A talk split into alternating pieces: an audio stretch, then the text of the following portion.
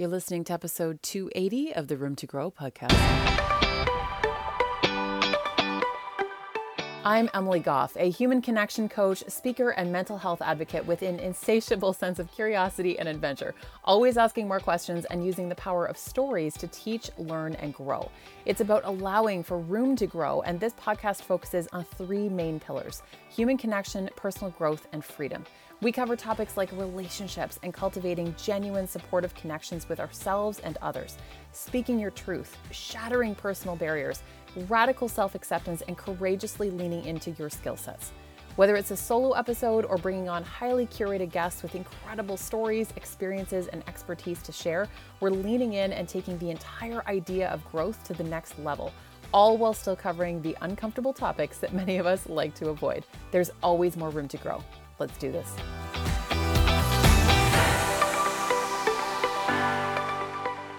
Hey, hey, welcome back to the Room to Grow podcast. And today's guest is so special and rapidly becoming one of my favorite humans. We're talking to Traver Boehm again today. So, this is actually part two, basically, of uh, Traver was back on episode 266.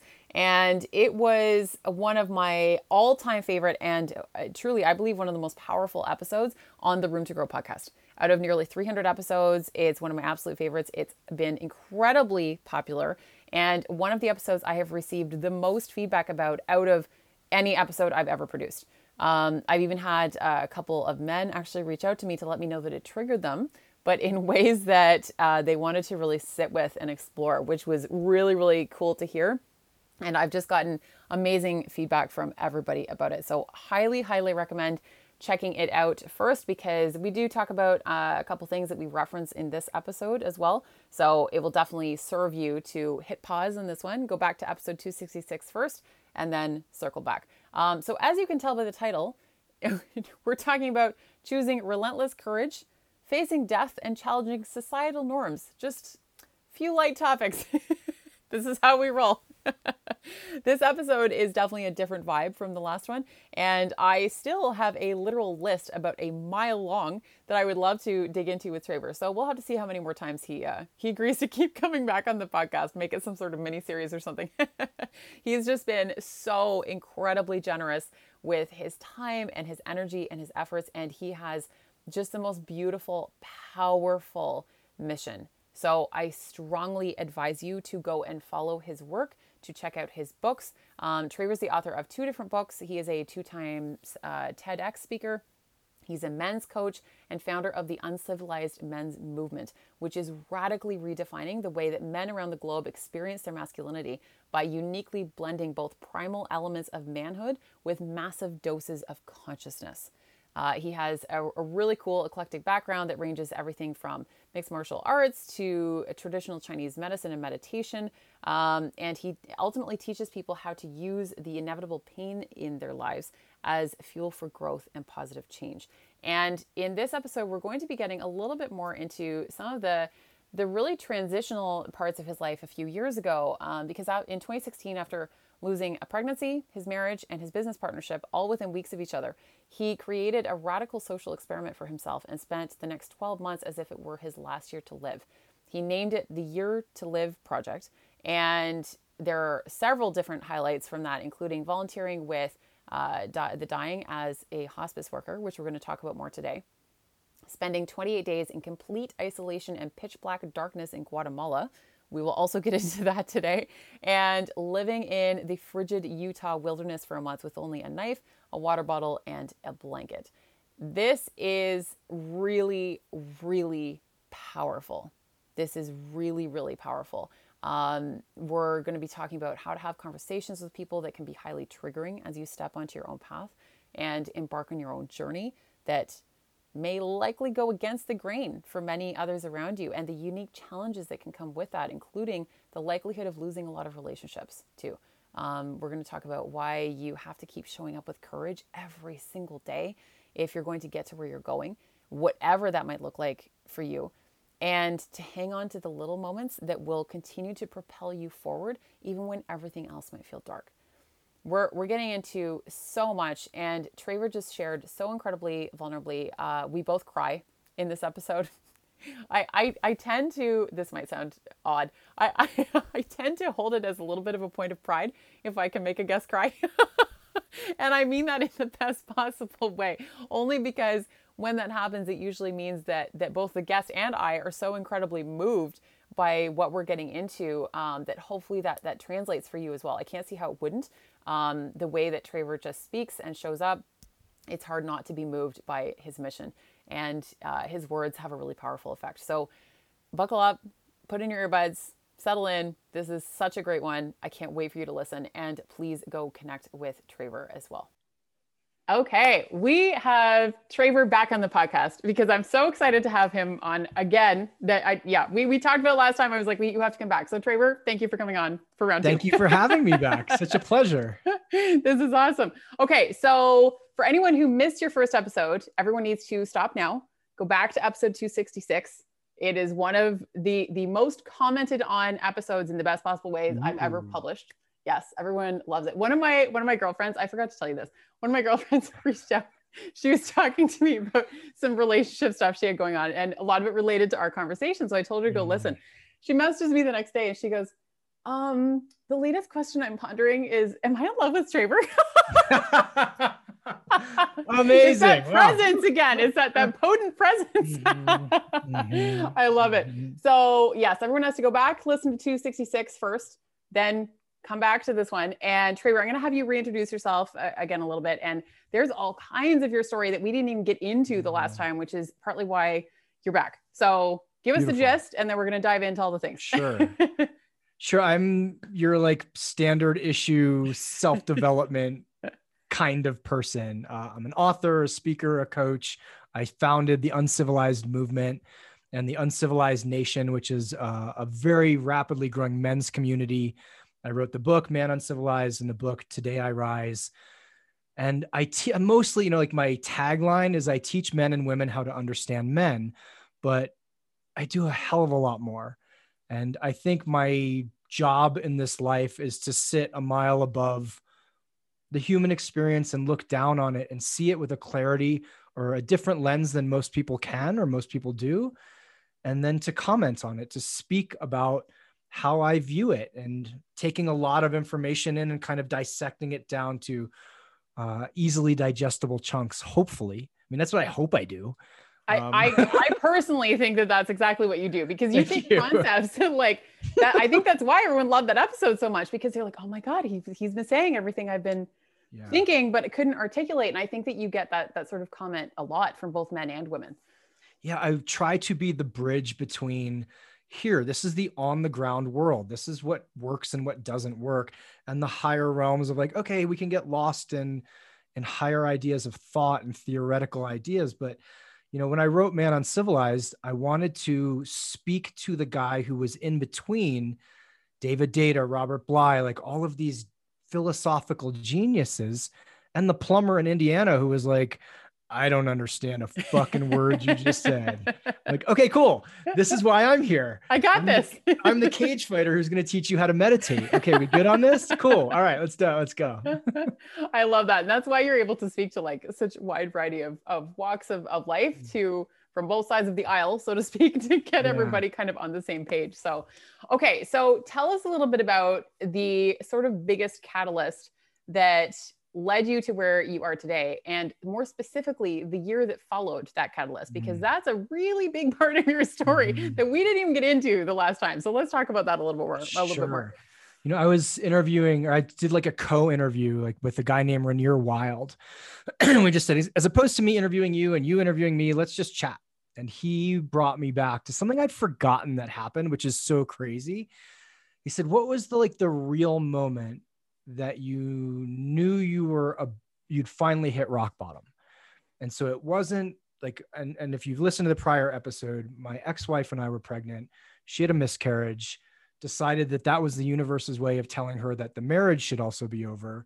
So she left and then I went into a, a breakup per se with also with my business partner at the same time different stories not connected so a lot of things happened very quickly and yet when i when rainier asked me this day I, I was like holy shit this is the day and so for about eight months, my ex wife was back and forth. Like, I don't think we want to get divorced. I'm not sure what's going on. The universe hasn't really told me what I should do next. And I was kind of like, uh, um, okay, I'll just keep hanging out. And my business partner and I were also in a form of separation. And yet I wasn't sure do I leave the business? Do I stay as a silent owner? Do I like come in and out? Like, what do I do? And finally, I get this email from my ex, and, and we had set up a time to go talk to a therapist finally after months of like just spiritual bypass up the wazoo. I was like, we need a third party who's going to say, that doesn't make sense. What does that mean on earth? so I had this all set up and I was super excited. And for weeks, I was waiting and waiting and waiting and waiting and waiting for this day. And so I get an email the day before, and it just says, I can't show up tomorrow can't do it. We're done. I don't want to f- continue this anymore. Like, game over. We're getting divorced. And I went, ah. And it was like the weight of the world fell on me. All of this waiting, all of this hoping, all of this perhaps just gone. And so I leave, and I get this at work. I leave work, go home, and just sort of fall apart. And I get a message from my business partner saying, like, hey, I, I really need to talk to you about some like where we're going with all of this too. And I remember saying, like, today is not the day. Wait, this uh, is coinciding on the this, same day, like again?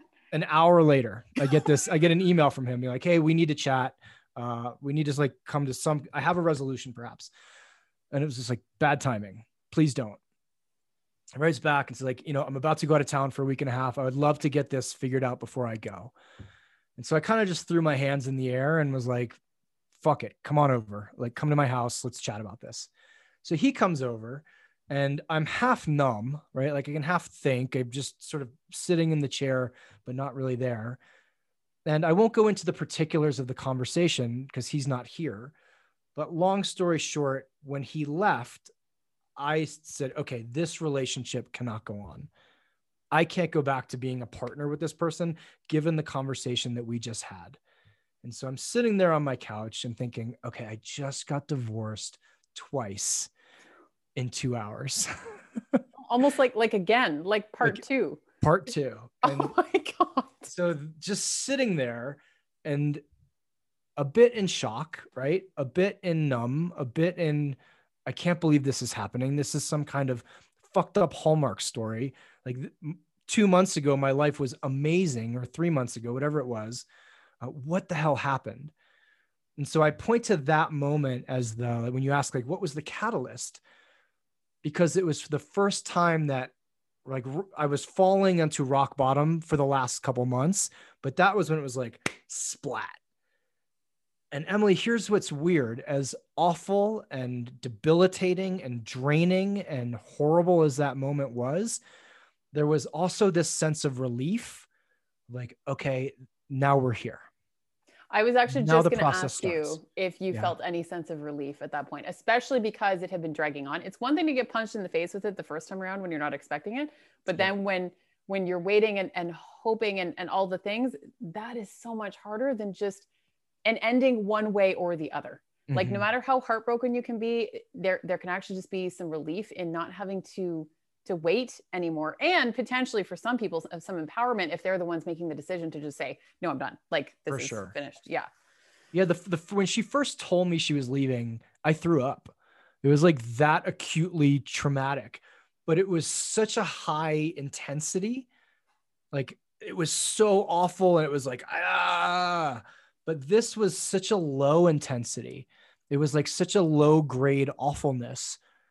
But yet there was that tiny seed of of like okay at least the process can start now. And that is the moment. Like that was the turning point. and so to answer your question of talk about the year to live project um, this is you know it was it was very shortly after. It was perhaps two or three months after this that i got a call from a woman at my gym who ran tedx santa barbara she was a gym member and I had given a talk at the gym on how do you use pain? Like, how do you alchemize pain? I was talking to a bunch of CrossFitters, but it was about emotional pain, about spiritual pain, about um, mental pain. Like, how do you use when bad shit happens in your life? And she called me. She actually approached me at the end of that talk. She was in the audience and said, You need to give this at TED. And I was like, no, I don't need to do anything. I, I need to go home, eat four ice cream sandwiches, hold myself, cry a little bit, and, and just not do shit. And like, thank you. And I'll file that in the couple years from now file. So two or three months after the double divorce, she calls me and says, I can get you on the t- stage of TED LA. Here's what they want. They want you to do a uh, like personal experiment. So they're looking for empirical data at this TED. They don't want a philosophical talk. They don't want a storytelling talk. They want you to. So here's what you're going to do take 20 people who are in pain, work them through your process. And at the end of the six weeks, you present to the TED stage. And I was like, not a fucking chance. I can't handle myself let alone 20 humans for six weeks. I'm up and down. I can't get out of bed. I'm dealing with two sets of attorneys. Like my life is not amazing at the moment. What had happened perhaps two weeks prior to her calling me was I went down to uh, the Against the Stream Meditation Center in Los Angeles, run by Noah Levine. And I went, did a meditation, listened to the Dharma talk, and was like, cool. Afterwards, I had to pee. I went in the bathroom. I came out of the bathroom, and then there was this cork board outside of the bathroom.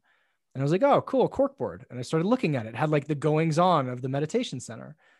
And there was this sheet that said the year to live program. And it it grabbed me. I was like, what the hell is the year to live program? And so I did some quick reading and left and drove back to Santa Barbara, Googled it and realized and found out like, oh, it's a 12 month program that this organization puts on based off of a book that Noah's dad wrote called The Year to Live. And it was all about preparing people who had terminal illness to prepare them to transition out of life. And so it was um, a year of meditating, of forgiveness, but it was all internal stuff. Like, how do you prepare your internal world to transition? I was like, okay, this is fascinating. I, I'm not dying per se. I feel like it a lot, like with a capital L. So I called them and said, Hey, what do you think about me doing your program? Uh, I'm not dying and I'm not sure I'm going to be in LA. They're like, Well, you have to be here for 12 months. You have to actually, this is a live in person thing. This was pre COVID, so no one had Zoom. And I'm like, Oh shit, I can't do that, huh? But that's really interesting. So now, if we fast forward the two weeks to Kimberly, my the TED woman calling me, and saying, Hey, I can get you on TED LA. And I hung up and said, No fucking way. What I got was this massive download of whatever in the moment. I was like, Oh, and I just got chills telling you that. Yeah.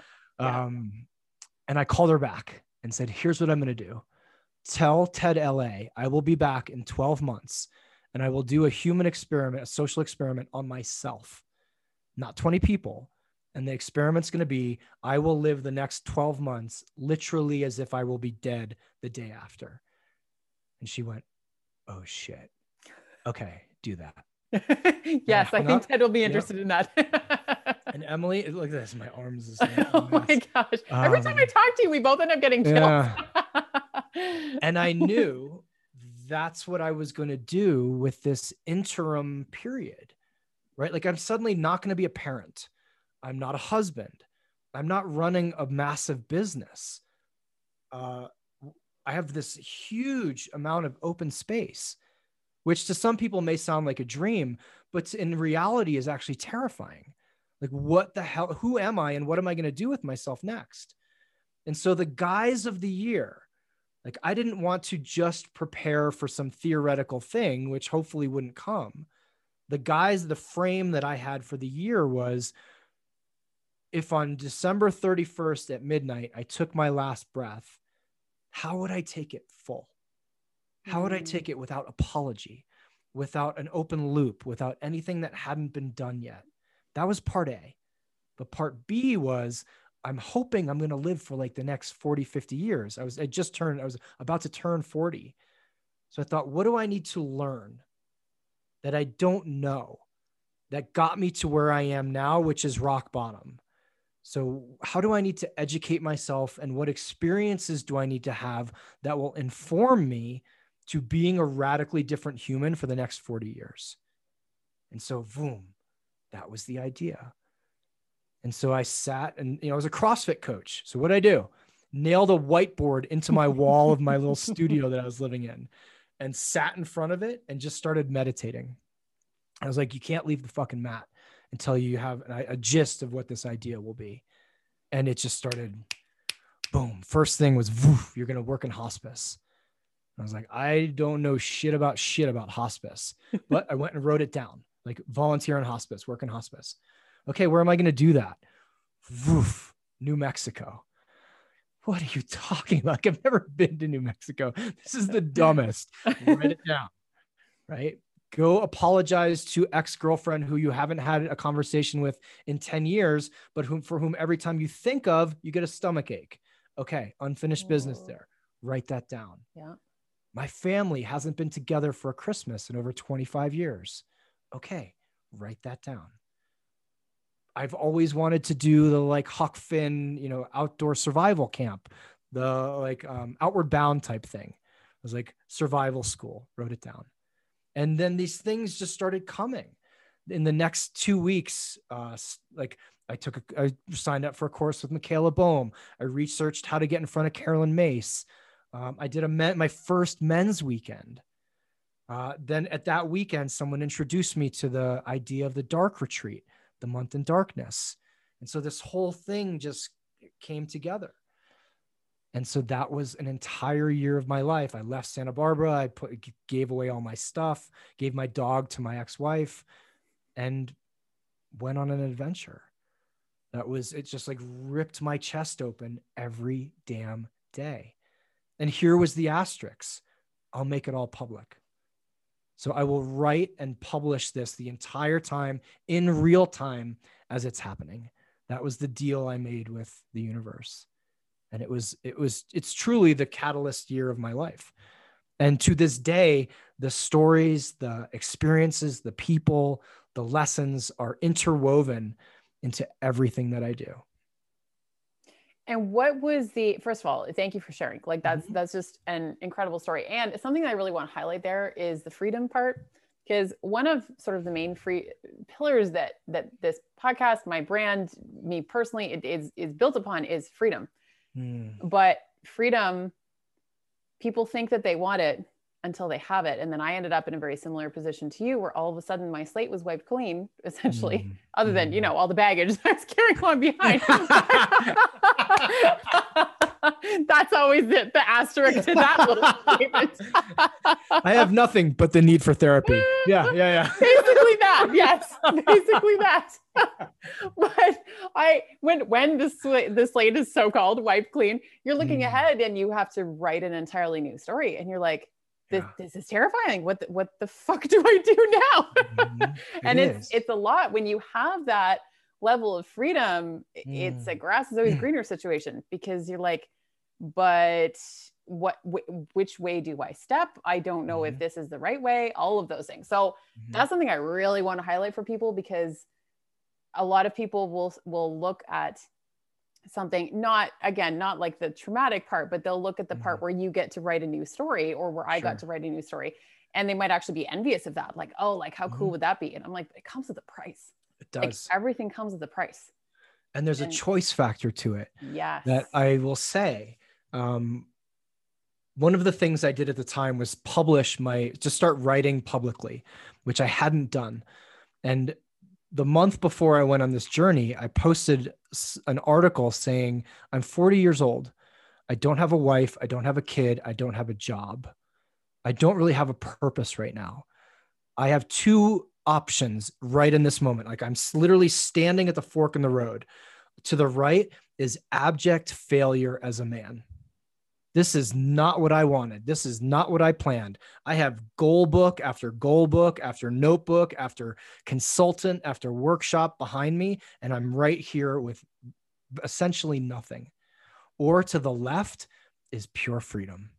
Mm. It is the ability to actually just start like day one, line one, word one, new story.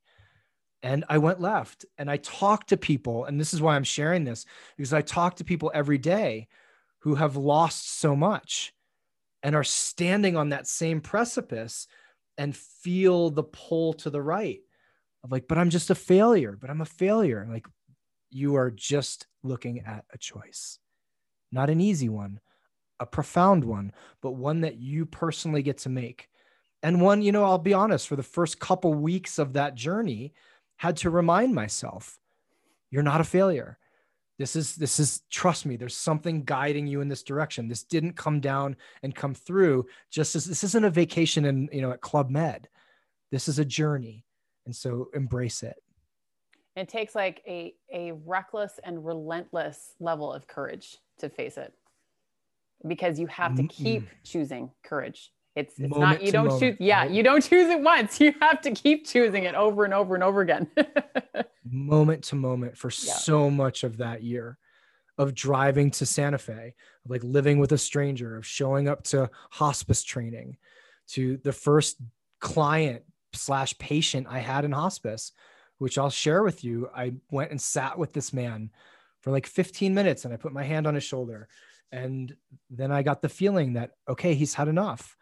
And I said, okay, I'll, I'll see you tomorrow. I hope you have a great evening. And, and he didn't say a word the entire time I was there, but turned and kind of like mumbled a thank you. And then the next morning, I got a note from my coordinator saying he had passed right after I saw him. And that is a fucking initiation, right? For a guy who used to run a CrossFit gym and punch people in the face for a living. Like, okay, you, you really want this? This is the gig. It's going to fuck you up over and over and over and over and over again, but it's going to fuck you open just as powerfully and just as often. So are, are you in? Or are you in? And it was, I can't tell you how many times I had to go through that. Like this is, this is meant to be, it's just stay on it. Keep breathing. This is doing stuff that you don't understand yet. It will make sense later. You're not a failure. Keep going, keep going, keep going you know somebody it's, needs it's to hear these words from you i mean a lot of people yeah. do but yeah it, wh- whoever is listening to this like in in real time i think that those words are going to yeah hit people faith. when when they need it. Yeah yeah, yeah like exactly trust your heart. Like i just trusted and i hate to use something sounds so cliche emily but I, I just trusted a whisper right? Like i was a guy who needed the scream and the, the hit in the head. Like i needed that to know something was true. Like really? You think it's true? Show it to me. This was okay, I have 0.0001% faith and I'm going to ride on that thing. That's all I need right now. Yeah. And something I want to point out from that as well is th- this is something that I've been seeing coming up a lot with people lately is they're so busy in their heads and they may be anti meditation. I'm like, fine, I will not push meditation on you. It's not for everybody. That's cool. But you have to cultivate some stillness because people are like, how do I listen to my intuition? And and you mm. talking about a whisper, people are like, what fucking whisper? I want to hear a whisper. Like I'm like, if you if you fill your life up all the time with like people and things and distractions and and TV and porn and the internet and Instagram whatever, you won't hear the fucking whisper because it, it, it's going to be too noisy. You have to allow the space for the whisper to come in. Like when I went went through my breakup uh, for the six months that I was still in Canada, and and every time I would need to drive anywhere, I drove in silence mm-hmm. because I couldn't stand the sound of anything. Mm-hmm. I was like, I just want silence. Mm-hmm. And when people ask how I've learned to listen to my intuition, I'm like, it's come from a lot of silence. Mm-hmm. and that's one of the only reasons why, because otherwise you can't hear anything. So exactly. that's really powerful. If you don't want to do like an active meditation, fine, but you have to at least be silent and still sometimes mm-hmm. and just let the mm-hmm. thoughts come like and mm-hmm. see see what happens see what comes of it and whatever crazy thought might enter your mind maybe that's the whisper that you're looking for mm-hmm. We've lost our ability to be bored. Mm-hmm. and we've lost our ability to just sit in space. Right? I spent two hours yesterday on my porch just sitting there. I have so much to do. I have endless amounts of work, but know for a fact that those two hours will be more nourishing than me per- sitting here checking Instagram, writing fucking emails, scrolling through YouTube, doing what like doing the things that I do to keep myself from being okay, just sitting in space. But it is like there's the it's the it's the the silence between the thoughts Mm-hmm. I was meditating, and you can say, like, I don't meditate. Great. I personally was meditating up to an hour a day through that entire process leading up to that information coming in. An hour. I had a lot of training in meditation, so it wasn't that intense. But preparing for the dark, even, I was doing eight hours a day, like going to workshops and retreats. They're like, hey, it's 5 a.m. You guys will be done at four. And every hour, you're going to get up and walk around for three minutes and sit the fuck back down and get back to it. And it's like that kind of training that allows for the whisper. You said it. Everyone wants the whisper. They don't want to create the space for the whisper to come through. It ain't on Instagram. And I say that as someone who's on Instagram trying to sell you guys shit. It ain't on Instagram.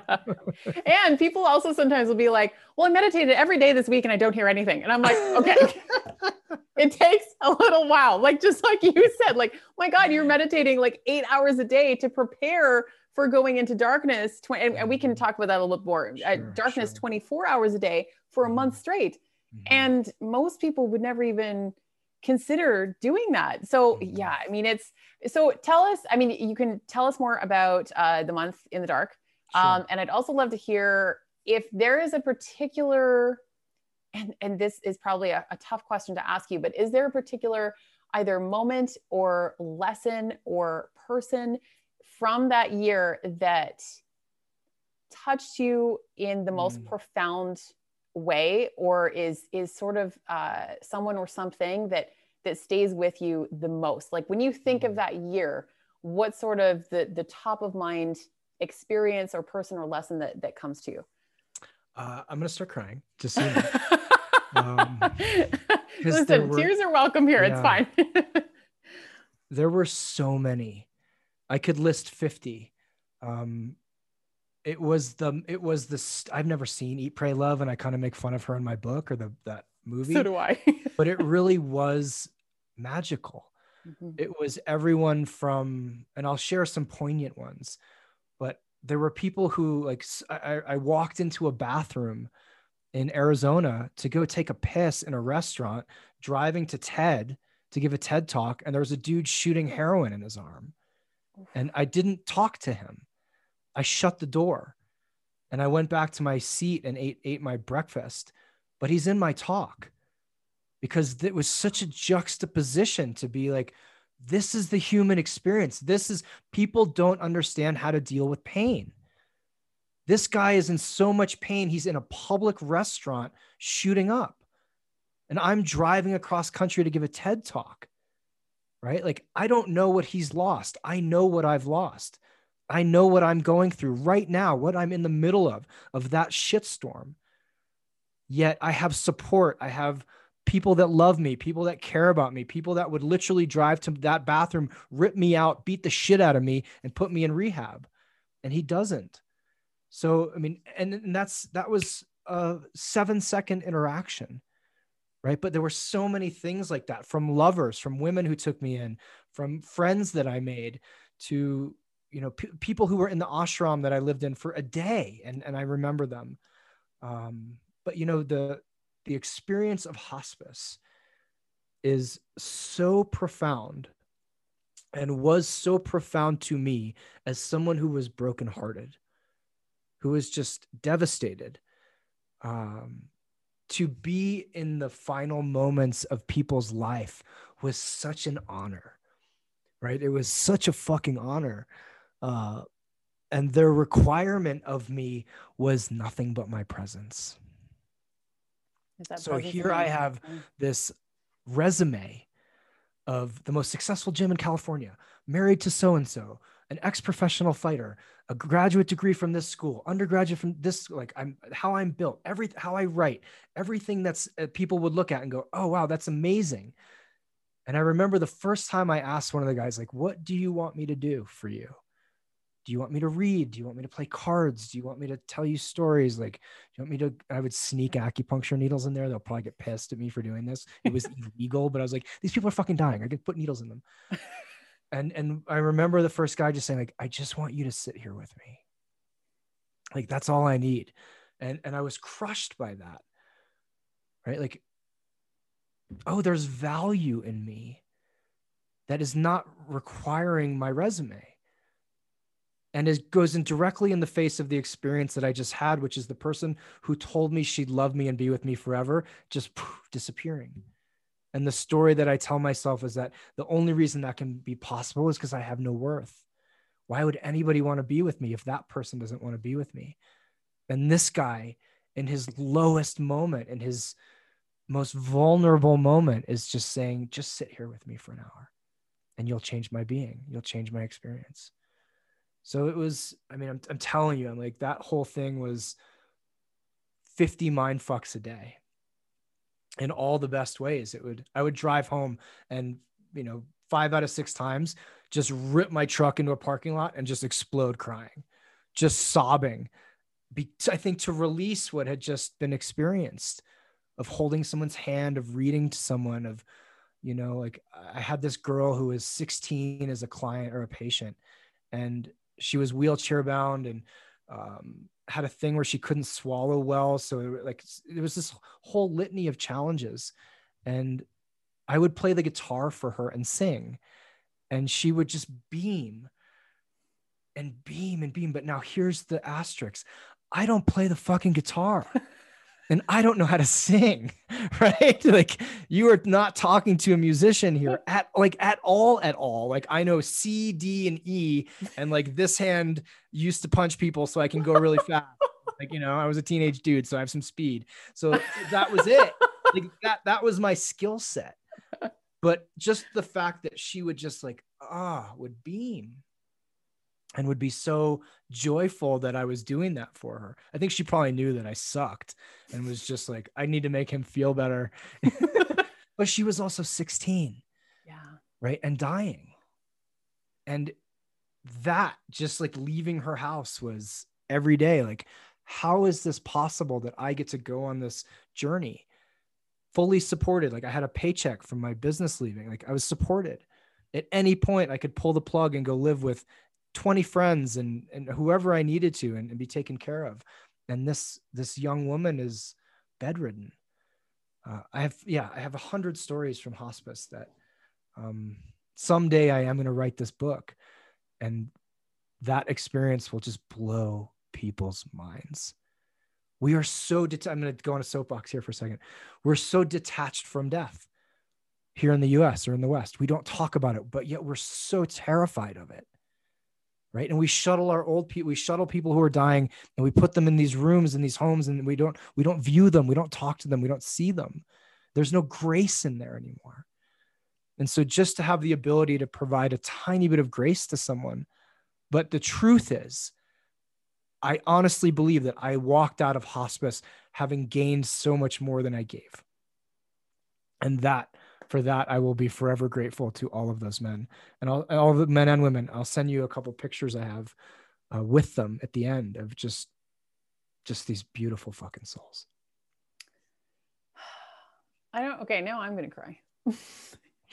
Yet somehow you managed Yeah. to make us laugh in there at the same time. I, that's really incredibly, incredibly powerful. Thank you for being so yeah it was vulnerable. I hope people do it i tried to do it when i came back to evergreen and then the uh, covid hit um, but first of all so many of these people were hilarious like just oh, I I've always loved old people, but they were hilarious and so many stories.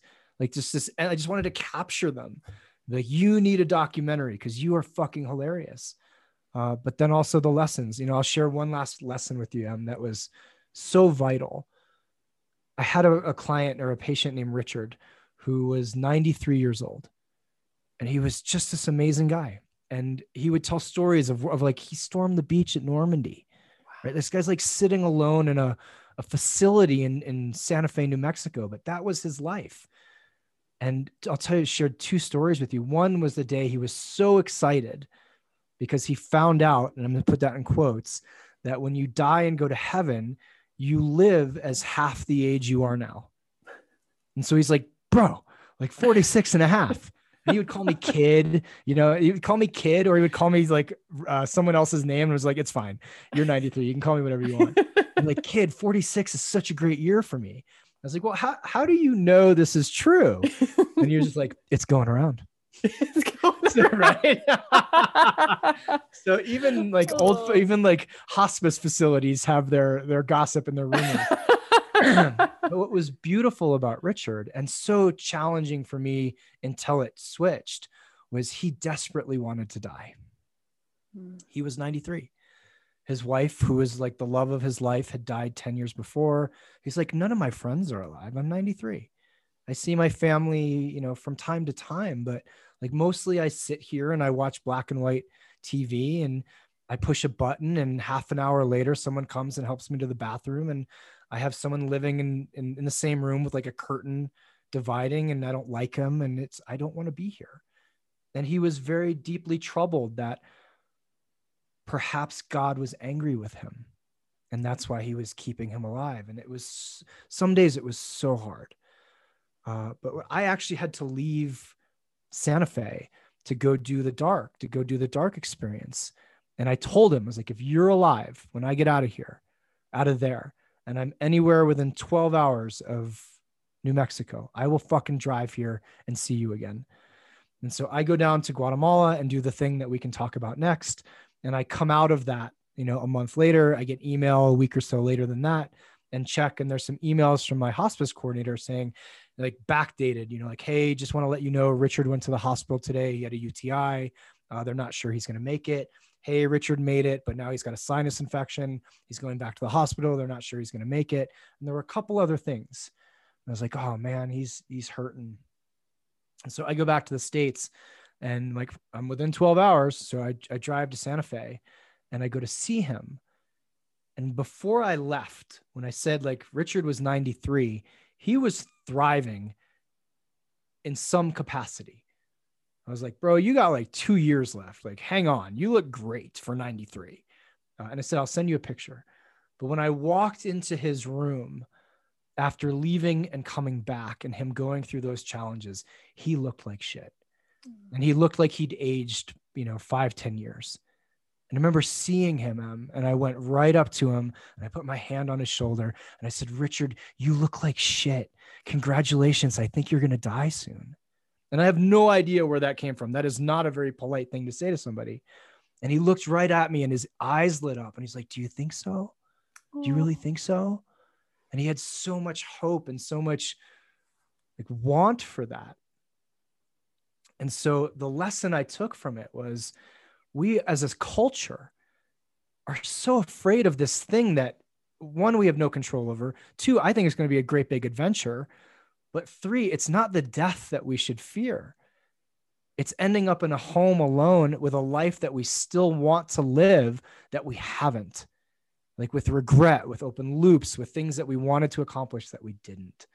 Because that that's coming for all of us both death and for a lot of us you know a hard last 2 years or whatever it was that he was in here but it instantly made me go death is not bad death is not the thing we need to worry about it's this unlived life that we do and for that lesson i will you know forever be indebted to richard this is the first time that both a guest and I have both cried on a podcast. oh my god.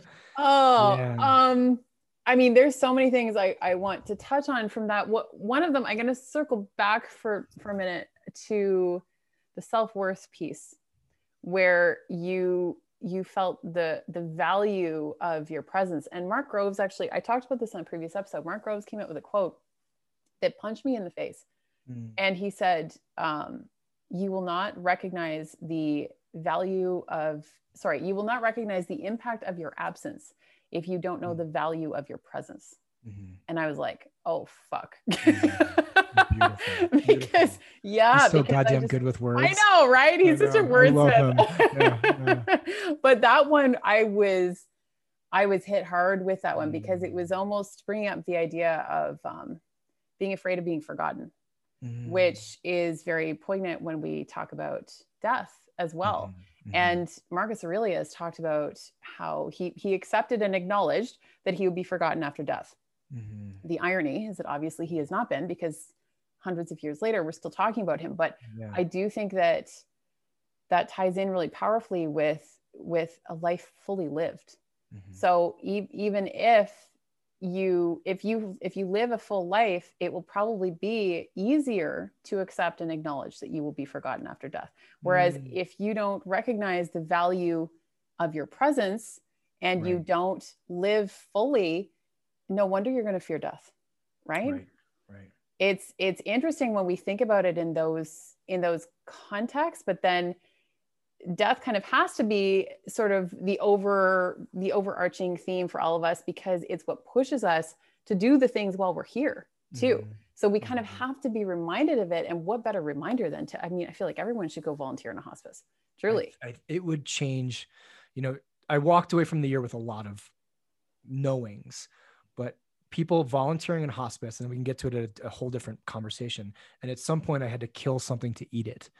And I think doing those to kill an animal to eat it Mhm. and volunteering in hospice and killing your own food, if that was a requirement like, oh, you don't get to go, you're not graduating from high school until you do this, our entire culture would change forever and for the better, in my opinion. There'd be a lot more vegetarians likely. There'd be a lot more compassion. That's Right. true. The and there'd be a compassion lot piece more for sure. farmers. There'd be a lot Yeah. more, yeah, there'd be a lot more vegetarians. But And a lot less waste. we'd we'd just be connected to we're so disconnected from being human and, and what it actually entails. Like that what a weird sentence. That we're so disconnected from being from the process that we're all in. Yeah. and death is such a piece of that overarching fear of like i it, it's a, a it's a- such a piece of the overarching avoidance. I don't even want to acknowledge it. I don't even want to think it exists. I had everybody in my kill the nice guy course write their own obituary and it fucked a lot of guys up but for a lot of them for it fucked a lot of them up but for all of them it was a reminder of hey this is coming and so I can either choose to get on the path I want to get on five years from now and miss five years, or I can get my ass in gear right now and start taking some risks, start actually living a life that I want to live. And for me, that's what this year was about. Him. It was about coming out and saying, this isn't about ditching all your shit and traveling for a year. It's not about, you know, checking the, the bucket list boxes. It's about your soul and your heart actually being active participants in the life that you're designing to live. It's like it's that brutally simple, but yet it's it's challenging because of all the trappings that we were talking about before the call like the false sense of security, the false sense of abundance, the false sense of safety. Mhm. when in the in reality everybody knows that the rug can get pulled in some way. And at some time. Boom. You can control all you want tell you like, you want to have a good time go tell the universe that you're in control right? Or go tell god whatever the quote is like go tell god you're in control like okay yeah i remember those days. Yeah i was like january 8th 2015 i was sure as shit in control of everything and then what do you know january 9th that was an interesting day uh, and now I don't have nearly the control illusion that I do. and hopefully, COVID did that for people. Yes, that's what I'm hoping too. And and I want to dig into this more with you because we we were kind of talking about a few different angles of that and and with this whole idea of of as you put it unplugging from the matrix, like sort of Mhm. deviating from the norm and how to handle that and how to have those types of conversations.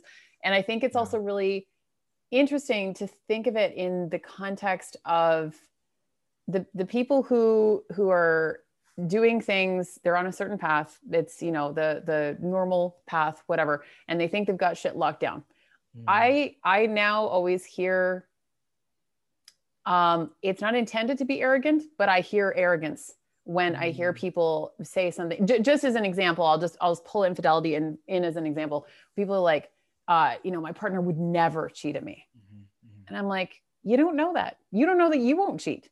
Right. You don't know what circumstances will come up in the future. And don't be so arrogant as to assume that you can control every possible factor. And I don't say that to scare people. I say that to, to bring a degree of realism to it. To I, I, I think when when some of us go through, you know, kind of like the life shattering moments, it I talked to a friend about this. It it it pulls some of the the Disney magic off, but not in a way that makes me a pessimist. I think Sure. it just makes people more of a, a realist a little Right. bit. Right. And I love the exercise too that you did with uh, with the your men's group about the obituary. I, I have uh, a really close friend that we have a lot of conversations about death. And, and one thing that I love, he's created an entire playlist called Family Death Songs. And any of Mm. us that are close to him, he he makes us give him uh, a song or, or a handful of songs that that we would that we would hear at our own funerals mm. essentially. And then he's like sometimes i'll just go on road trips and i'll play the playlist. And i i think of all my favorite memories with all of my favorite people when i listen to the mm. playlist. And i'm like like it's just it's so beautiful. Like when we think about death in those terms as opposed to pushing it to mm. one side when we know it's inevitable it's it's coming for all of us. Not nobody gets to escape this.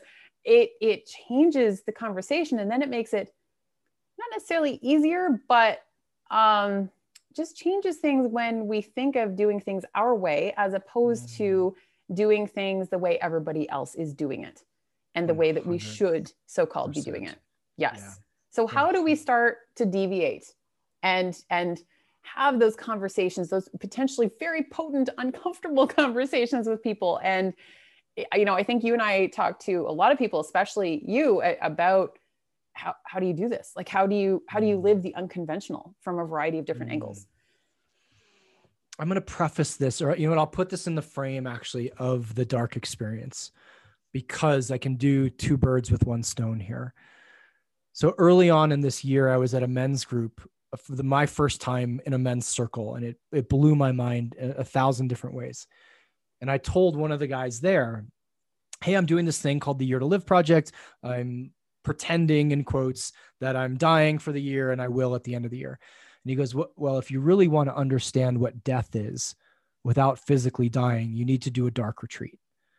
And i was like cool. What's this? Tell me more about this. It's like well uh, he goes i have spent 180 days in complete darkness by myself over the course of 49 days, 49 days, two weeks, etc. And I went, oh, uh, I shouldn't have asked. Uh, now please, I'm gonna have to do it. please tell me more. He says, well, the first time I actually didn't make it to 49 days. I got pulled out at like day 42 because my eyes, ears, and nose were bleeding. And this is in Tibet. And I was like, oh, oh why did that happen? He's like, well, the Tibetans said that I got so deep in meditations that I experienced demons. And I was like, okay, motherfucker, what really happened? He's like, I think I had, re- I think I had really, really bad food poisoning and was like coughing and, and heaving so hard that I broke a bunch of blood vessels. And my next thought was, okay, I have to do this. I knew that that was coming. Yeah, it was coming, right? so when we talk about death, just to give, I'll give context and then many of the most of the lessons I learned in that room were about death. So, a dark retreat, to give everybody context here, is a period of time that you spend, that I spent in a small room that has a shower, a toilet, and a very, mine didn't have much else. That was like a hardwood, it was a concrete floor. I had a meditation mat, a yoga mat, a very thin, irrelevant mattress to sleep on, a toilet, and a shower for a month with zero light, as in zero, zero, as in never, as in nope, your eyes don't adjust on day five, as in I literally couldn't see for a month. And just since this question will come up, there was like a, a mailbox in the side of the hut. This was a concrete hut that one side would open, food would get slid in, that would be shut. They'd ring a bell, the people taking care of me, this was in an ashram, and the other side would open, I would get the food, close it. So, yes, I didn't have to do my own cooking because that always was there a toilet and how did you eat? a lot of the like stopping points where people like, wait, I don't give a fuck about the lessons. Like, where, where did you poop? I'm like, in a toilet. Thank you.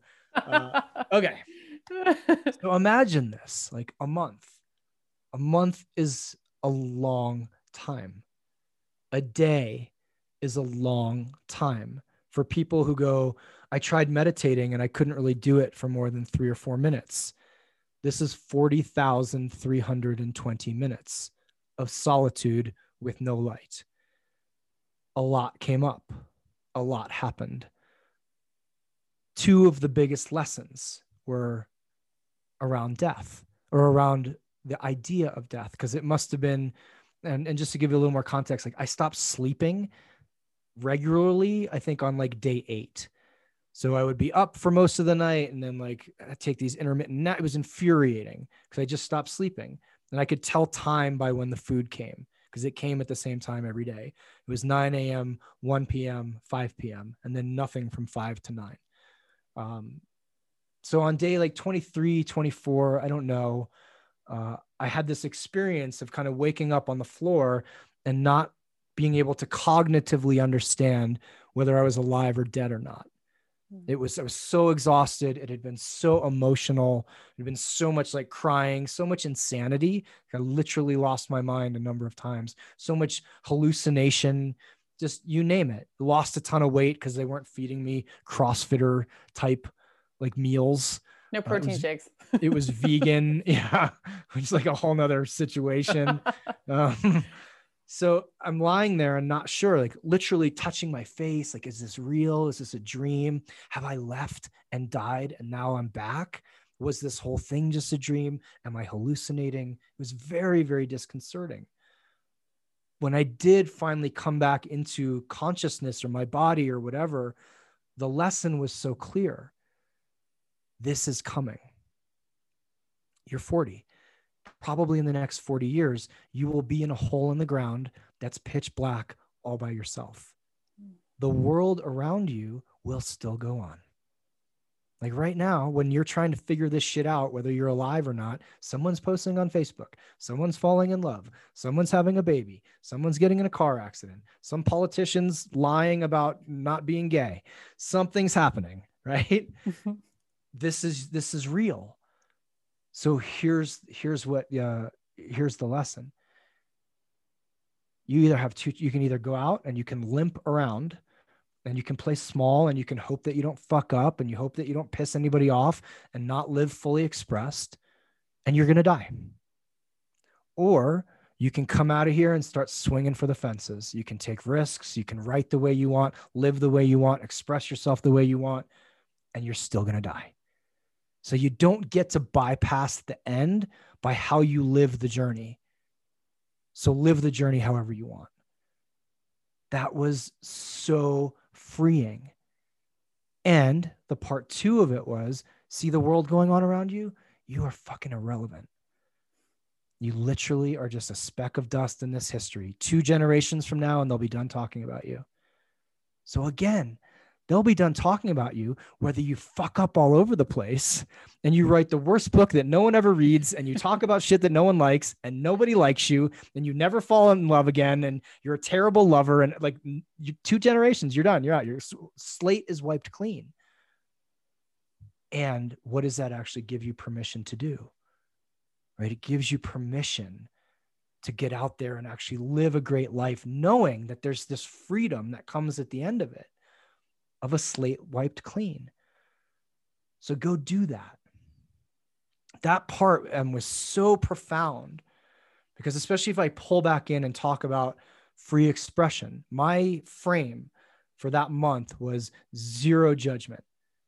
I will not judge myself at all. Like, I don't care what happens in here laugh, cry, shit yourself, doesn't matter. Like, leave early, die, don't care. No judgment, zero and it was an exercise in having no judgment. Imagine the thoughts you'd have alone in a room for a month.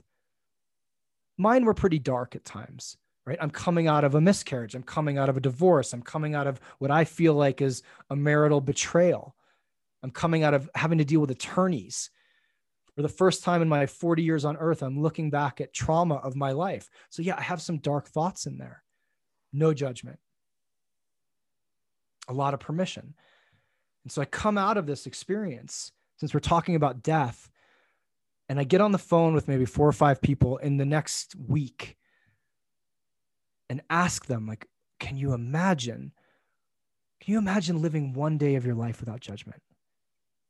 Like you wear what you want to wear, you write what you want to write, you fuck how you want to fuck, you eat how you want to eat, you you do everything just how you want to do. And I'm not giving people permission to be assholes or psychopaths or like, oh, I, I wanted to shoot up. You don't get to do that. You know, like, oh, I racked up 50 grand. Nope, you don't get to do that. You don't get to hurt people. But if you just got to be you for a day, how would that change you? And, f- and five out of five just burst out crying. Hmm. And most of them said, I don't get to breakfast without like a team of judgment. I don't get to the mirror without horrible judgment. I don't get to go to like, I don't make my morning commute without beating the shit out of myself. And I, I wanted to like reach through the phone and, and both hug them, but also shake them and say, you don't have to live this way. And guess what? I'm going to be a total dick here. You're going to die. Right. like, so none of this really fucking matters anyway. Like, start, like, wear the colored shirts, do the thing, like, date who you want, ask the person, write the book, do the, do the thing that you're here to do. Because you, when you ask the first question, like, how do you unplug from conventionality? You realize just how perilous this whole life thing is and go, I cannot waste one more minute because every minute I play in conventionality, if it's not what I want, is adding to the addiction of the facade of the safety of it. I get a little more drip, like one more drip of fake security pumped right into my veins. One more drip, one more drip, one more drip. And it gets harder and harder and harder to say, wow, I don't want this anymore. I don't, I, I, haven't wanted to be an attorney. I've wanted to be a writer. And I know just writing a lot, but that's my thing. I haven't wanted to be an X. I wanted to be Y. I'm in this marriage that's, it's got no intimacy, but I'm so scared of telling my partner that I want more, or I'm so scared of leaving a partner who can't give me more. I'm so scared of dropping out of school, of, of everything, of disappointing so and so. But I think it starts with this is why I'll try to wrap this all together it starts with stopping the judgment of who you are. It's stopping the incessant fucking mind chatter that says if you lose three pounds, you can do the thing. If you have more hair, you can do the thing. When you make enough money, you can do the thing. When mom and dad pass so they won't judge you, you can be who you are. Like it starts with you looking in the mirror and saying, I am being assaulted constantly by the civilized world. I will not be a participant in that assault, starting boom, this moment forward. And then feeling when do these thoughts come up? And then how do you interplay with them? Right? When it's like, oh, you're you're you're so dumb. Really? I wore a rubber band on my wrist for a year going through a divorce. It was like, I wonder what she's doing. Snap. My life's gonna be fucking awesome. I wonder what uh, snap. still awesome. no hurt wrist, but we're going through a lot of rubber bands. It's a powerful exercise. but like the judgment slowly stopped. The the mind chatter stopped. The my mind and my being and my heart became allies.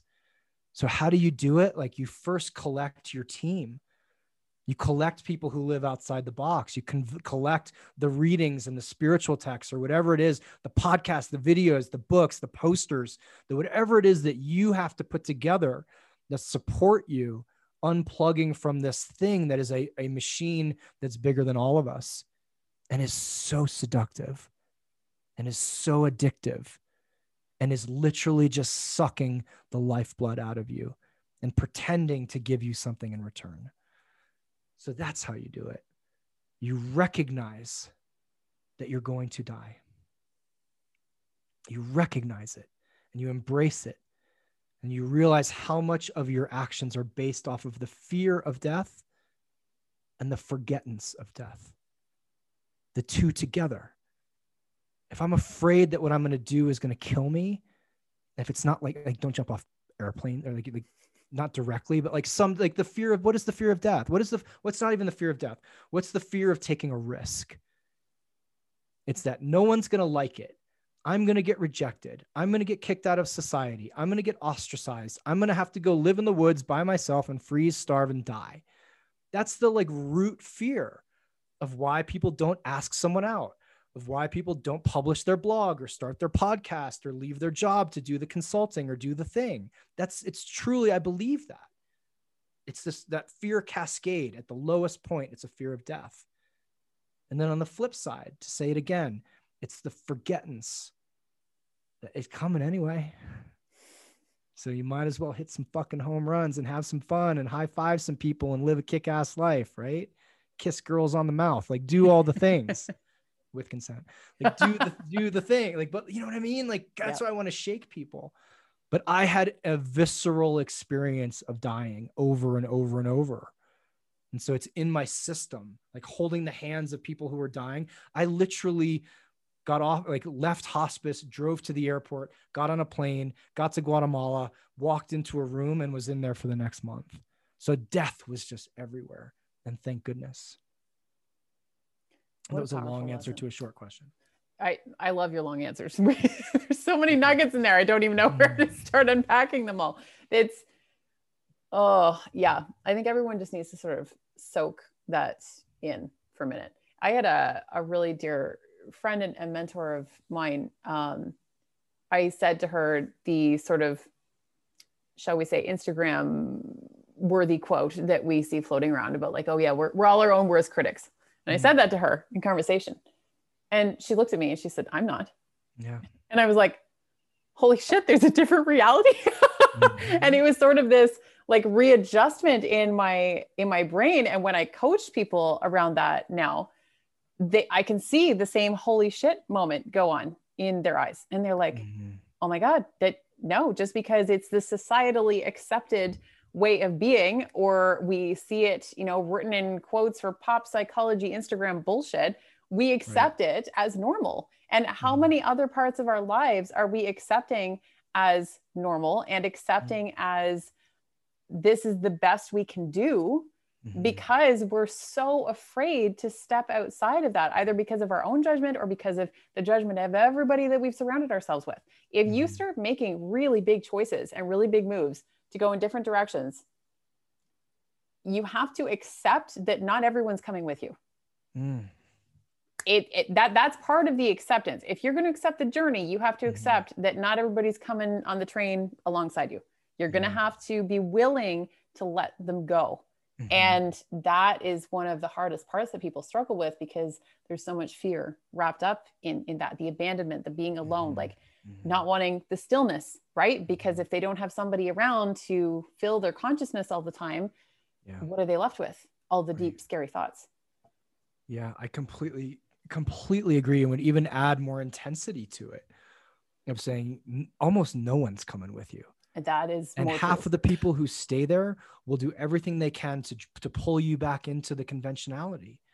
Right? They're ter- when you leave a system, it's a threat to the system. Mhm. The system has no choice but to try to pull you back in. And you're in this like you know, in between two islands just kind of floating in the middle of the sea like not you can't see the old one you can't see the new one there's this period of blah of malaise of depression of what have i done of i don't want to go back but i don't see the way forward of this is lonely and terrifying and hard and it's i I don't i don't know if you, you've probably never done jujitsu have you have you ever done I, jujitsu no, I actually haven't, and I would like to. I, I've done some Okay. boxing, but I have not done jujitsu. I would like to. for the I'll come. I'll come down to Colorado. You can teach me. Please, I would love to. for the first like six, eight months of being in jujitsu, you just get your ass kicked over and over. You get it kicked by everybody in the room men, women, children, everybody beats you. And every time you beat, you get beat. It hurts physically and it hurts emotionally and it hurts your ego. And then, like, every once in a while, there's this nugget, which is like, I got beat less frequently than I did last week. and that's a win, right? That is absolutely the win. then it's I made it through an entire three minute round and nobody beat me. That's another win. And then all of a sudden, after like a year, you beat somebody. And it's it's people who get there are instantly addicted and, and they change their whole lives for it. It's like surfing. The first time you get up, game over. Now you have to live by the coast. It's so addicting. It's so addictive. It's Yes. so addictive and this i view the entrepreneurial path the consciousness path the unconventional path the uncivilized path whatever you want to call it as so similar that every fiber of your survival being is like what are we doing why are we getting choked every 15 seconds for two hours three times a week? This is terrible. This is the worst thing ever. So you have to actually have like you have to have a, a not just a why. I don't want to simon Sinek this. It's not just like know your why. But you better fucking want it. Right? You better fucking want it. My current partner has just left corporate america and is now out on her own and is dealing with some of this like oh this isn't as much fun as the fantasy and i said to her two days ago like you better fucking want this because you're going to survive on crumbs of faith and these tiny little tiny little specks of you're going to make it little pat on the butt from the universe in the form of an email that may come once a week or a conversation that happens once every two weeks where someone's like, Yeah, this thing that you said really helped me. You're like, Boom, that's my nugget. Someone DMs you and is like, Wow, that was really helpful. Boom, that's your nugget. You make $7. Boom, that's your nugget. Seriously. It's like you got to have that inner fortitude that says, I know why I'm here. I'm willing to go through this. I realize there's something bigger that's calling me. I have a team. I have a team inside. I've dealt with that inner critic. Like I'm not going to beat myself up because the initiation from conventional to unconventional is brutality. Like we don't talk about this, I'm doing. We don't talk about what is it like to walk out of a system that is the collective. Like what is it like to leave all of that faux, faux security? What is it like to leave the facade? It, it truly feels like it must be the matrix of, hey, I, I just give me the pill back. I want to, I know it's pretend flavor of steak, but I want to eat it. And so for people, for you guys listening to this, like grab your fucking hearts. Like literally grab it and be like, I'm not leaving. You can throw me out of this club and I will crawl my way back in because you're going to have to do that over and over and over. And that's the spiritual path, path. That's the path of consciousness. It's the path of entrepreneurship. It's the path of unconventional uh, relationship. It's the path of intimacy, like real intimacy, not the like hallmark intimacy where we just pretend everything's okay and then we fuck our neighbors without each other knowing or whatever it is that we're doing. It's th- all of that requires this sense of like at least a connection to my heart and for guys, I'll say a connection to your balls. So you can like, you have to get up and fucking do some stuff. For women, to connection to that power and a faith that, okay, I'll take that 0.001% thing and I'm going to ride it.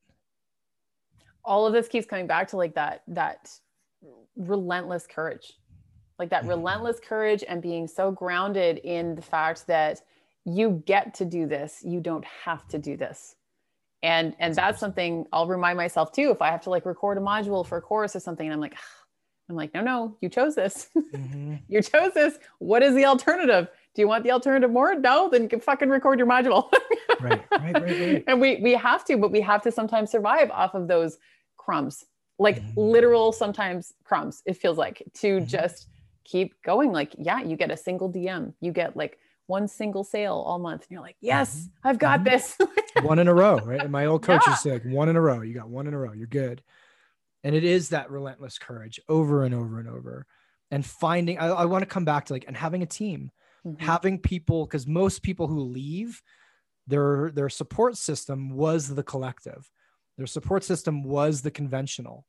And now they feel like they're completely out there on their own which is why I think people in our space gravitate to each other so heavily and so instantly of like, oh, you get me. I get yeah. it. You you you get me. I can talk to you for five minutes and I know you get me. As opposed to my buddy, God bless him, who's been in the same law firm for 30 years, who's like, when are you going to get a job? right? It's true.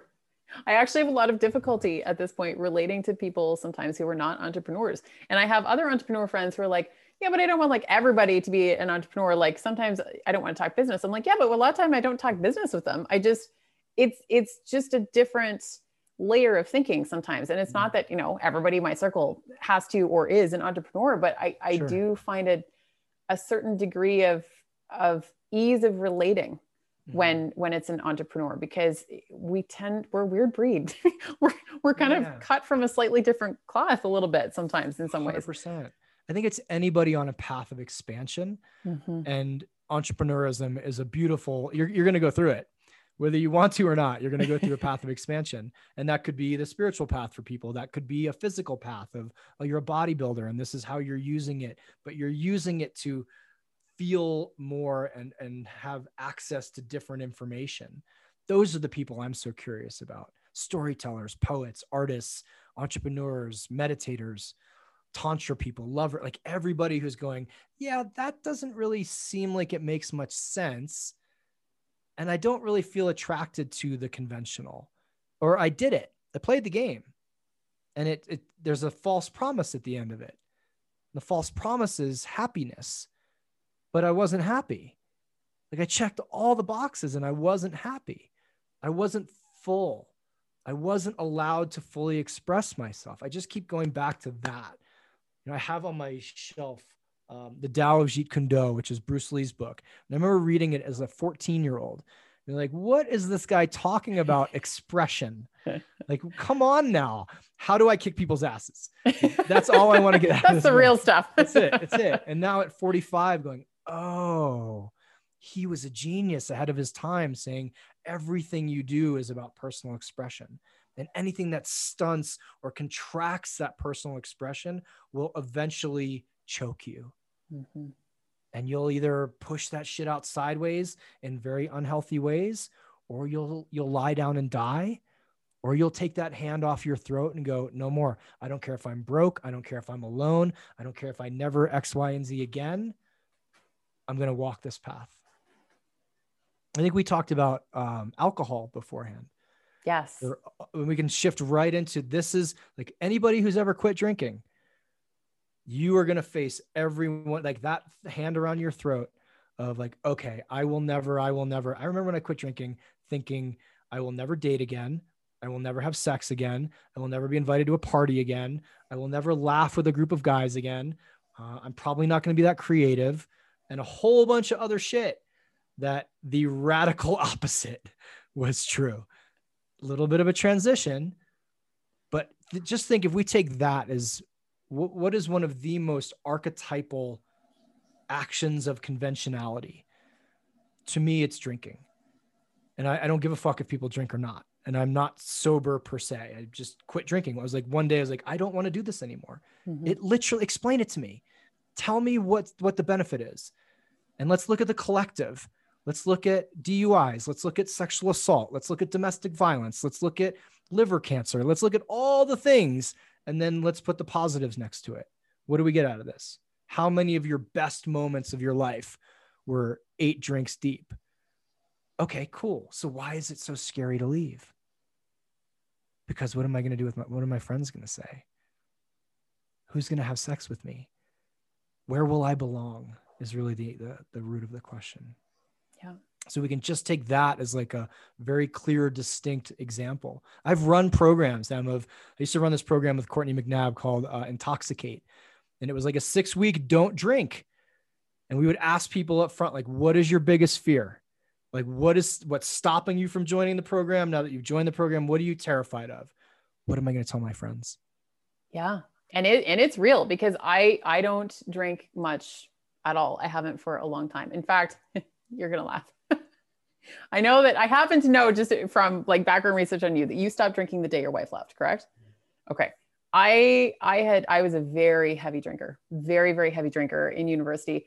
Um, I don't I can't remember what it is in like a regular size of 40 ounce, uh, 40% alcohol, like a bottle of vodka or something is what is that like a liter or something for you guys? It's a, I get what you mean, like a, a salt like this, right? Like, yeah, yeah, yeah, yeah, yeah. So it, it's like 26 ounces or two, no, it's yeah, 26 ounces here. Yeah. So, and then I can't remember what the what the imperial conversion is. I'm Canadian for anyone who's listening to this and doesn't understand what I'm talking about. and it's a lot of booze. it's a lot of booze. And I used to drink one of those per night of 40% alcohol in university and I I'm I'm also like this big for anyone who can't yeah, actually yeah, see me. Like I'm. I'm thin, yeah. yeah. And especially back then, I didn't have like even the muscle that I have now, but I took pride in the fact that I could outdrink any male who challenged me. I'm like, I will still be standing at the end of this Great, contest. And most of the time I was, I would often be blackout drunk, but I I mm-hmm. was still standing. And it got to the point where I just got tired of it. Mm. And I didn't like who I became when I drank. And mm. then the biggest indication the, the biggest sort of factor that changed why I stopped drinking almost entirely, and I'll still drink occasionally, but just not much at all, like one, two drinks tops and not often, was when I started dating the guy that I got into a relationship with for nine years. I mm. wanted, I, I, I wanted to protect that relationship so much because I thought that was like the thing. I was mm. so worried that I would do something stupid if I got drunk mm. that I mostly stopped drinking because of that. And I'd never cheated on a partner before or anything like that. But I was just like, I do dumb shit when I'm drunk and I don't want to put that at risk. The irony is not lost on me. what happened to that relationship? but, and it's funny too, because I came up with a podcast episode about not drinking a week before I found out about his infidelity. Oh, and I later on, I had podcast listeners coming back to me and they're like, wait, but but you did that episode. I'm like, I know, I know, I know, I know. I'm leaving it up. Yeah. fine, it's fine. Um, but yeah, and, and one of the big things is that I'm still shocked that as an adult, the peer pressure that Mhm. happens. If if I don't really have a drink, it's like other people then feel guilty for their Mhm. drinking. And I'm like, that's the part you need to be concerned about, not whether or not I'm drinking. If you are so concerned that I'm not drinking to make you feel better, that's Yeah. the real issue that you need to put under the microscope. it's so powerful. Like this is it's such a clear example of the power of the collective. Yes. Of it is the only I know it's a cliche, but it is the only drug we have to explain why we don't do. Right. Like I've never been to a party where they're like, Hey, do you want to do heroin? I'm like, no, it's not my thing.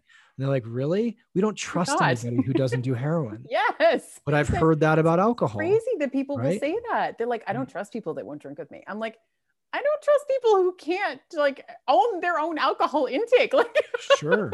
But so just to just to say see it like that's how powerful it is. There's a machine behind it. There's a marketing machine behind it. There's but there's also how does the collective feel? Well i feel okay in the world when i do this.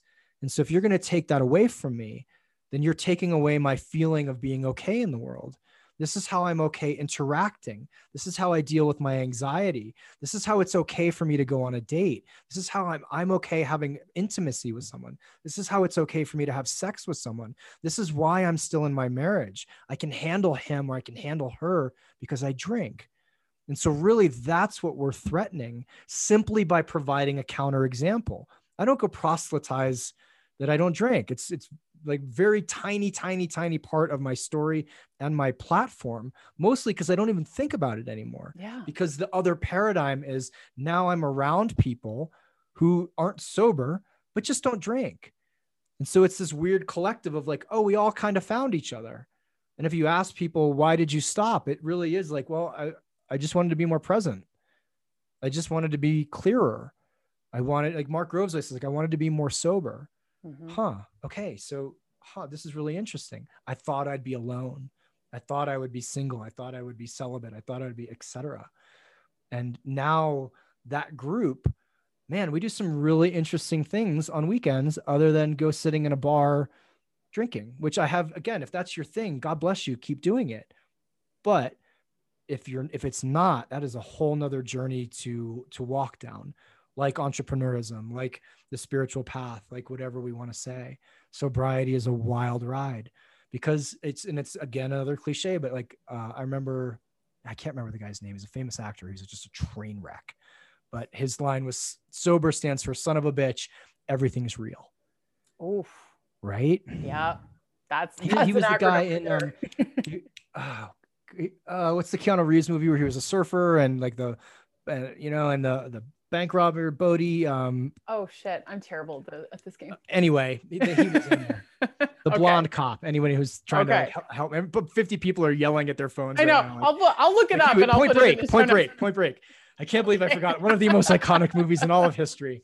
Yeah, and point whoever Gary Busey. That's it, Gary Busey. Oh, yours on fire now. We got yeah, yeah, it. Okay. It's, it's his line, right? And and but I remember hearing that and be like, oh, most of us don't want to deal with what's real.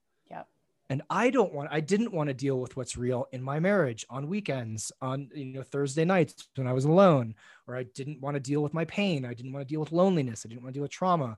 I didn't want to deal with what's real. And the collective doesn't want to admit that if we just look outside our windows, go like, that's fucked up. A lot of this whole system is fucked up. What we're doing to the planet is fucked up. What we're doing to women is fucked up. What we're okay with as far as exploitation of children, on some level, we're okay with it because it still happens, is fucked up.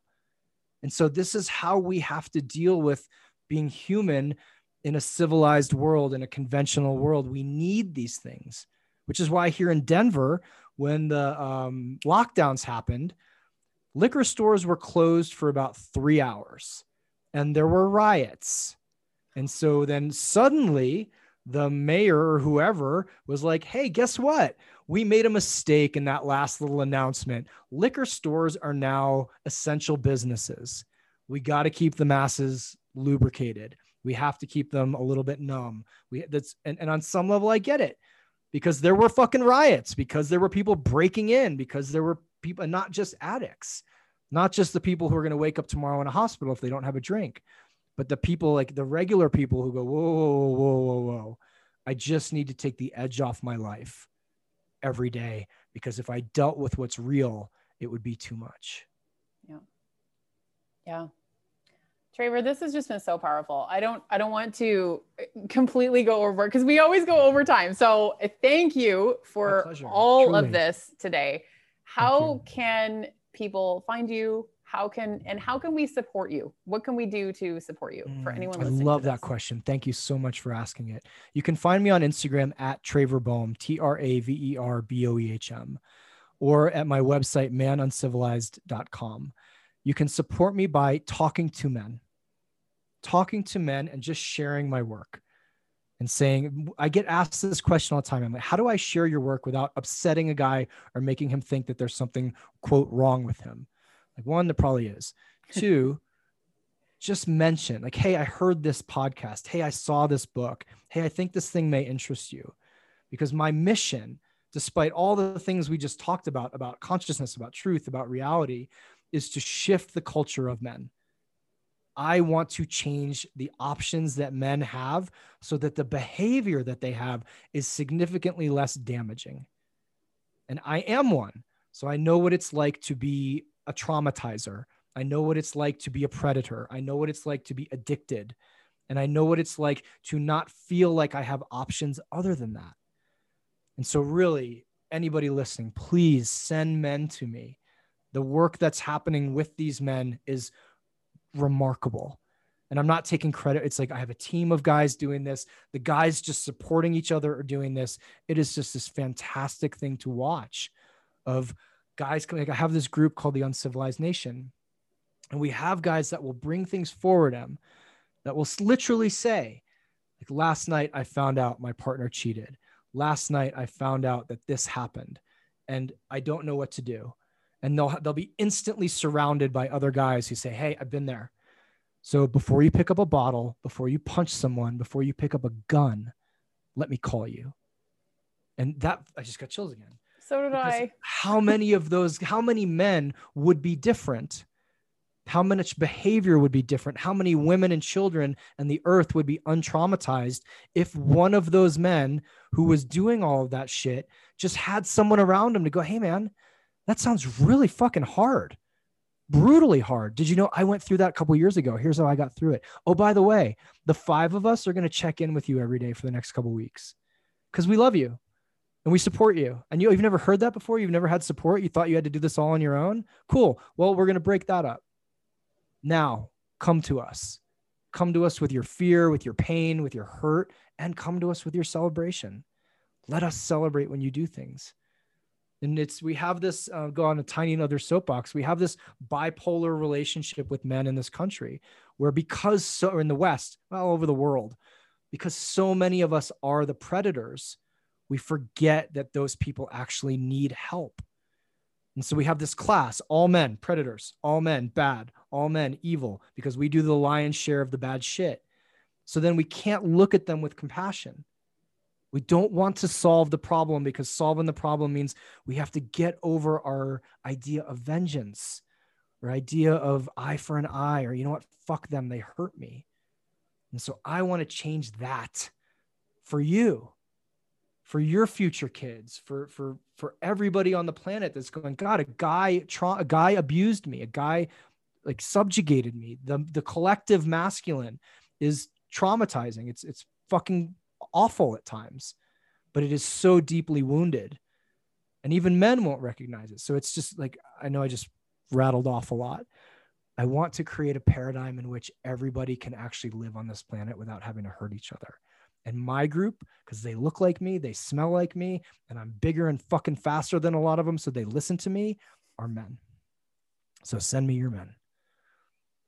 I think I can personally vouch for that. Everybody send all of your men all the men need to go to Traver. I've, it's funny because like I've I've had uh, both some clients, uh, male clients, and some male friends that I I sent your last episode to, and they're like, "This is really good." I'm like, "Yeah, I fucking know it is." I'm like, I'm like so go sign up for his for his Man Uncivilized Nation. Like, yeah, please go do that. Yeah. Please, please. It's, yes, it, it's bigger than me right? It's not about me anymore. I'm actually at the point where I'm like slowly figuring out ways to not be engaged as heavily because I want to be out just spreading the word on it. Mm-hmm. Right. And I see it. And I wish you could see what happens to a guy the first time he feels support. It's magic. It's crazy. And then what does he do that next Monday? And what does he not do? Yeah, that's the bigger question. Right? Like that's the bigger question. What is he yeah. not doing anymore? Yeah, please send me your men. So fucking good. Trevor. Thank you. Make me cry again. yeah, I didn't know this was coming. Seriously, this is so good. Thank you so much. I, I really appreciate you. My pleasure.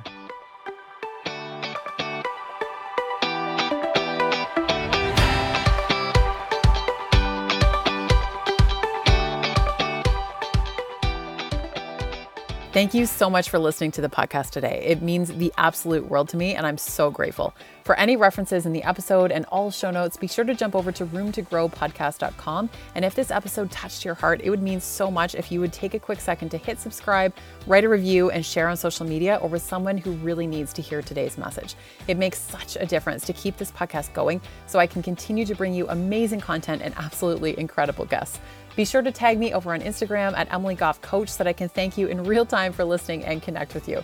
We're back every Tuesday and Thursday with new episodes, and I'm looking forward to growing with you.